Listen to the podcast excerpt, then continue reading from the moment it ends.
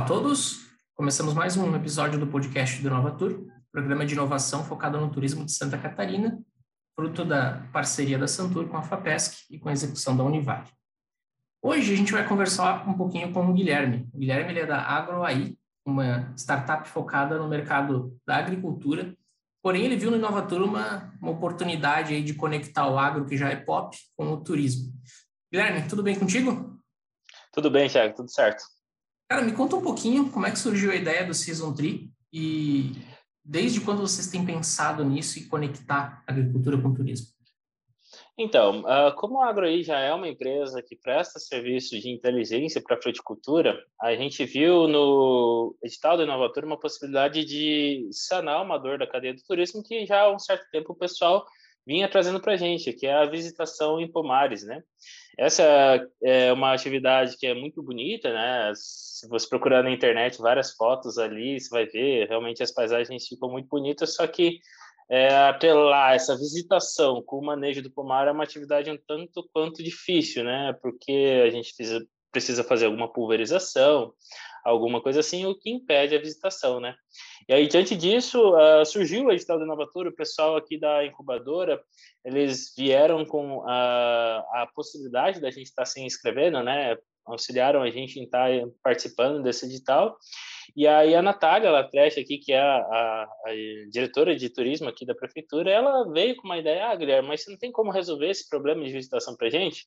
Aí, como a gente já desenvolvia estações meteorológicas, né, a gente resolveu colocar isso dentro do nosso fluxo e para desenvolver um sistema automatizado que reconhece o estado de desenvolvimento do pomar, para assim a gente informar para os turistas quando que ele pode visitar e dar uma certa segurança para o turista é, de que na data que ele vai fazer a visitação ele não vai estar tá chovendo, ele vai conseguir encontrar uma florada, um pomar bonito para ele poder estar tá tirando fotos e estar tá realizando a atividade que ele pretende fazer ali na região.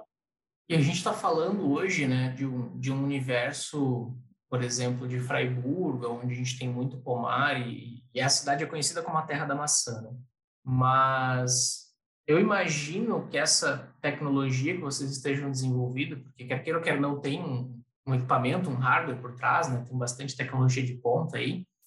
Inclusive, é uma das propostas mais diferentes que eu tenho visto no Inovatur. Isso possa ser replicável para o estado inteiro em diferentes tipos de, de, cultivos, né? Não é exclusivo da maçã, exclusivo da cidade, né? Exatamente. Assim, como o, o serviço de inteligência, agricultura de precisão, ele é uma forma de fazer o manejo dentro da fruticultura, isso se expande para todo tipo de cultura de frutos, né? A gente está falando aí de é, desde a uva, citros, nectarina, ameixa, pêssego, todo tipo de uva de caroço, de frutos de caroço de maneira geral. Né? A principal característica dos frutos para visitação é que eles têm vários estágios de desenvolvimento e que cada um desses estágios de desenvolvimento eles são muito bonitos de se ver, né? Uh, todo fruto que você vê, na verdade, ele já foi uma flor antes. Então, a florada desses frutos ela é muito bonita. Né? No caso da uva, isso não ocorre, mas é, a visitação de vinícolas já existe toda uma atividade por trás, né? E a gente tem uma plataforma que concentra a logística de visitação de pomares, né? De maneira geral, ela, ela facilita bastante as coisas. Fala um pouquinho de plataforma agora, né? A ideia de vocês é aproveitar essa tecnologia que já vai estar em operação dentro dos cultivos e fornecer isso através de uma plataforma online, ou seja, vocês vão aproveitar é quase como se vocês estivessem dando uma segunda funcionalidade para um equipamento que já existe, né? Isso, é, basicamente. Nós desenvolvemos as estações meteorológicas, né, utilizando uma tecnologia de transmissão de dados uh, bem moderna até. A gente utiliza é, uma modulação de rádio específica para poder fazer as transmissões dos nossos dados, onde é, não é necessário a gente estar tá utilizando rede de celular ou sinal de satélite, nem nada do tipo. Então, para o produtor, ele não precisa se preocupar em ter que ter internet lá no meio do campo para poder estar tá coletando os dados uh, da lavoura dele. Né? E já que a gente desenvolveu essa tecnologia, por que não colocar simplesmente uma câmera lá e utilizar já o nosso conhecimento que temos em inteligência artificial para fazer o reconhecimento daquelas fotos e estar tá processando ali mesmo, localmente, encaminhando uh, as informações uh, se o pomar está tá tendo algum tipo de florada, alguma fortificação. Né? Isso é, viabiliza para o produtor que não precisa estar tá preenchendo via WhatsApp ou qualquer coisa assim a informação de como que está o pomar dele. Não precisa ninguém lá perguntar para ele, ô fulano, como que está aí seu pomar? Isso é uma atividade que ela reduz muito a escala da atividade, né? E, e propicia para poucas pessoas terem acesso a esse tipo de atividade, né? Então, é, a gente quer solucionar esse principal problema. E, e para quem não está habituado também, é, é, bem interessante a gente citar isso, né? Porque não é simplesmente visitar o pomar, né? É, pode ter sido aplicado algum produto químico nele, algum tipo de agrotóxico, e aquilo pode estar inviabilizado. Então, uma vez que a gente tem uma tecnologia por trás que viabiliza a gente coordenar, bem como tu disse antes, essa logística, né, de saber os períodos, quais propriedades, então essa semana tal propriedade pode ser visitada, essa semana essa propriedade não pode. Então, eu acho que isso vai potencializar muito essa questão do turismo de visitação. E entrando um pouco nessa linha de, de potencializar o turismo, né? A gente fala de Fraiburgo, obviamente a gente conhece a cidade pela questão justamente da maçã e por alguns outros pontos. É, e essas cidades que têm essa característica de turismo mais é, ecológico, de turismo mais de escapismo, elas acabaram, de, de, certa forma, avançando um pouquinho com essas práticas aí durante os últimos anos por conta da pandemia. Né? É, tu enxerga isso dentro é, do teu dia a dia, esse aumento dessa procura por parte dos agricultores também de entender como é que eles conseguem trazer o turismo para dentro das propriedades deles? Sim, a gente identifica dentro dos agricultores, principalmente nos pequenos agricultores, hoje uma grande dificuldade em garantir a sua renda, né? O que acontece? A fruticultura, por ser uma fruta, um, uma cultura muito sazonal, a fruticultura de maneira geral, né? Ela varia ano a ano. Um ano pode ser que dê uma geada que acabe com a sua produção e jogue seu lucro lá embaixo. Esses anos são anos geralmente de grande risco para o produtor.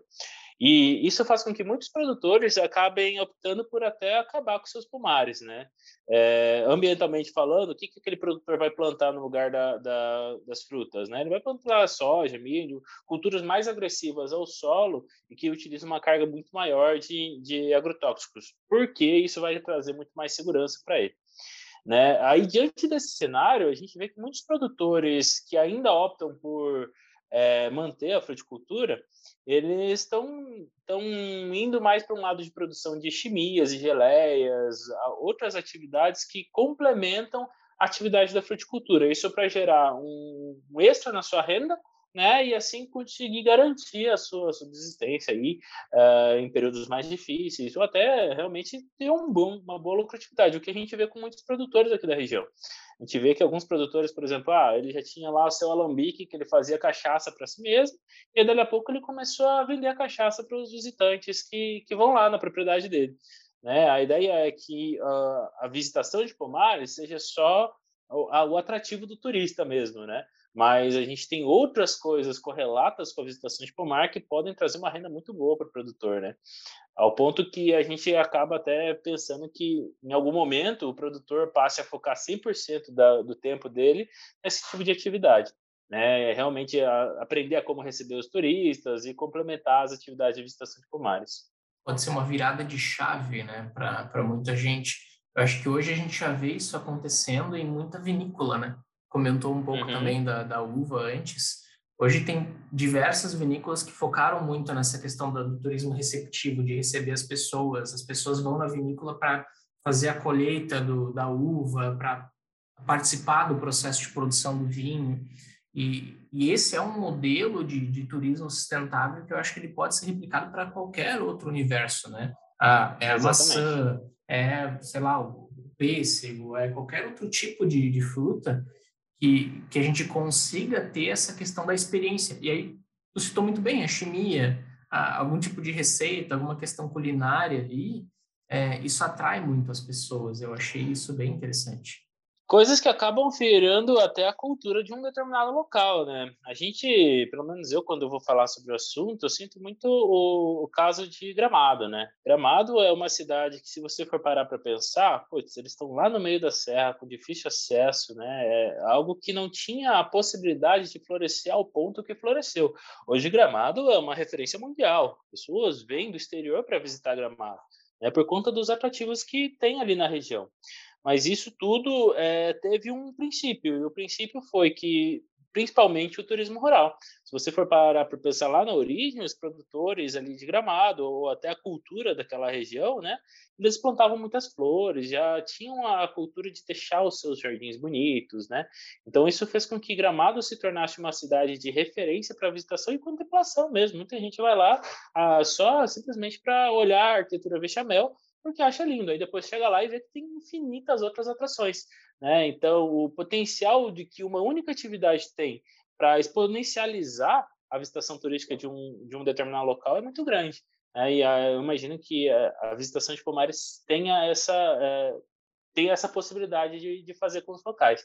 Né? Realmente exponencializar outras atividades que existem num determinado local. E essas cidades elas já têm uma questão de ter uma qualidade de vida melhor do que as grandes metrópoles, né? Então, a gente está vivendo um momento de, de trabalho remoto, as pessoas buscando essa questão da reconexão, eu acho que isso acaba virando um, um ponto positivo a mais ainda para fazer essa transição e para começar a fazer essa mudança. É, Guilherme, me conta um pouquinho qual é o estágio atual né, da, do Season Tree. Eu sei que hoje tu já opera com, com a consultoria específica para propriedades é, é agrícolas mas o Season Trail é um produto ainda em desenvolvimento, qual é o estágio dele? Vocês já têm algum teste sendo realizado? Certo, o Season Trail ainda está em um estágio inicial de desenvolvimento, né? A gente ainda precisa treinar o algoritmo para que ele consiga reconhecer é, os, os pomares nos estados de desenvolvimento dele, né? E principalmente a gente precisa desenvolver, adaptar a nossa tecnologia para que ela seja acessível ao pequeno produtor. Hoje, uh, o pequeno produtor ele não fazia parte do segmento de clientes da AgroAI antes do, do Inovatur, né? A gente viu no Inovatur como uma possibilidade de estar tá expandindo as nossas atividades para os produtores com menos de 30 hectares. Por quê? É, por conta da tecnologia ser muito cara. Né? A maioria dos sensores que a gente utiliza, eles são sensores importados, né, para conferir a precisão necessária, não ter necessidade de tanta manutenção assim. Né? Então, acaba que eles acabam saindo muito caro. E a gente sabe que o pequeno produtor possivelmente ele não esteja disposto a despender tanto dinheiro assim nessas estações, né? Então, hoje o estado de desenvolvimento do Season Free mesmo é a gente já tem a plataforma esqueleto pronto, agora a gente vai só polir e alimentar os nossos bancos de dados. Uh, só que em termos da tecnologia mesmo, a gente ainda precisa treinar o nosso algoritmo de inteligência artificial para estar tá reconhecendo as imagens e principalmente conseguir equacionar uh, o, o, melhor sensor para o menor preço.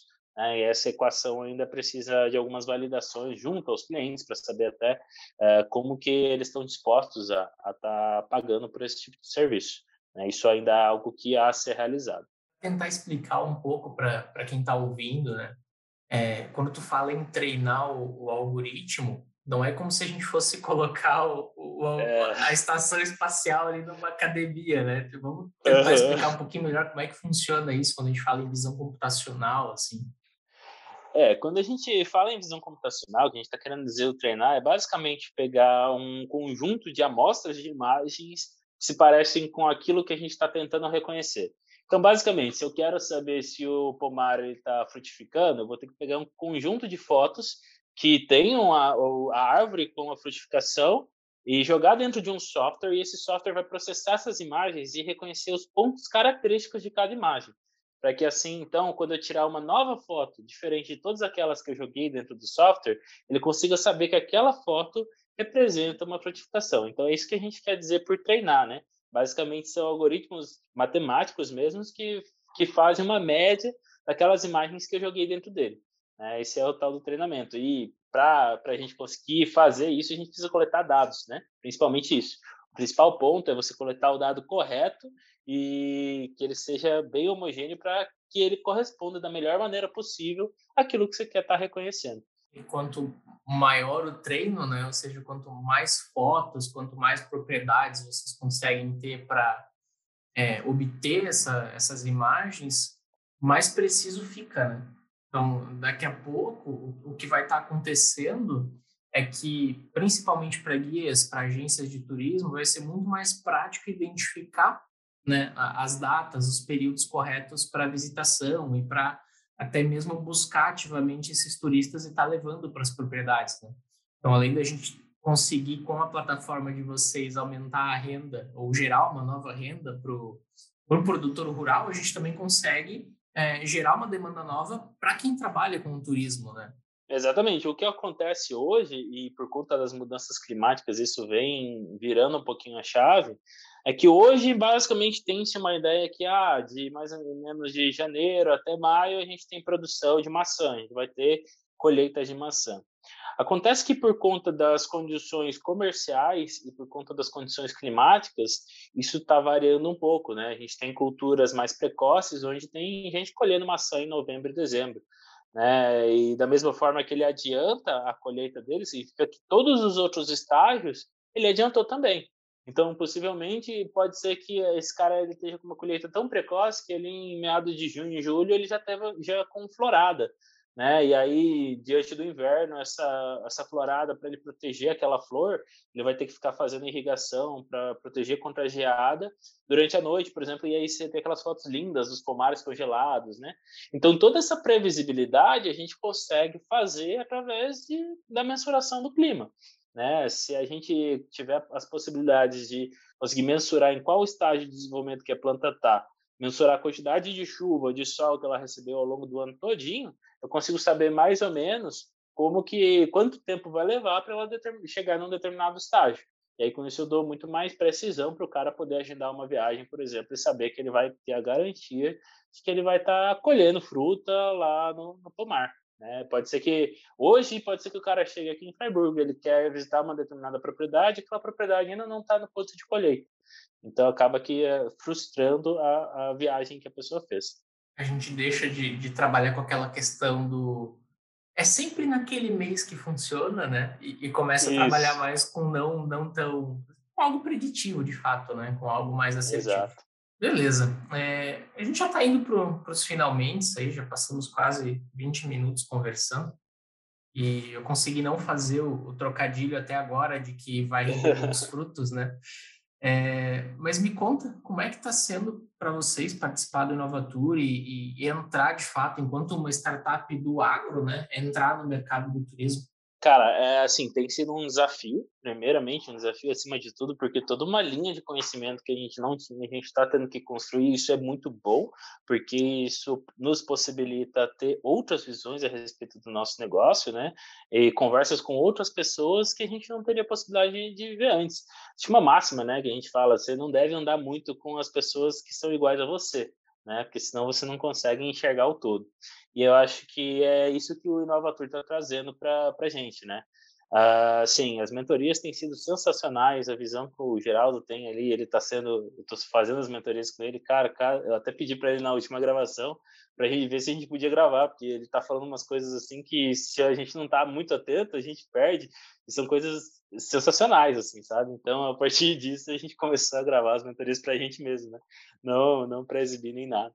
Mas, assim, o Inovator está sendo bem, bem importante nesse sentido, né? Em conectar com pessoas diferentes, conhecer novas realidades, né? E dar outros pontos de vista, uma profissionalização mais, mais séria mesmo para a empresa, para a gente poder chegar numa nova fase de escala, que é o que a gente está está buscando, né? Gente, nesse momento, a gente está no estágio de desenvolvimento que a gente está começando a pensar como fazer para escalar.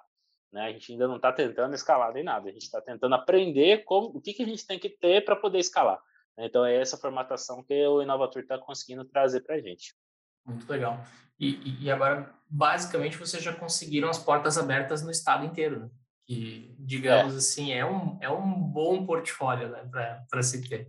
Com certeza, Cara, com certeza. Obrigadão, Guilherme, pela, pelo teu tempo e por ter conversado com a gente. Eu acho que é bem promissora e, como eu, como eu já te disse antes, é uma das ideias mais diferentes que a gente já teve aqui, porque, de fato, não é uma ideia que vem do turismo, é uma ideia que conecta, né?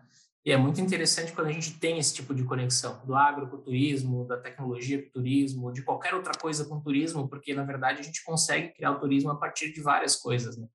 A gente tem Sim. muitas startups, por exemplo, que trabalham a questão da gastronomia, que trabalham a questão de esportes tal, mas agro, eu acho que é a primeira, assim, que, que eu vejo, que eu converso, e de fato veio dessa, desse segmento, dessa vertente. Né?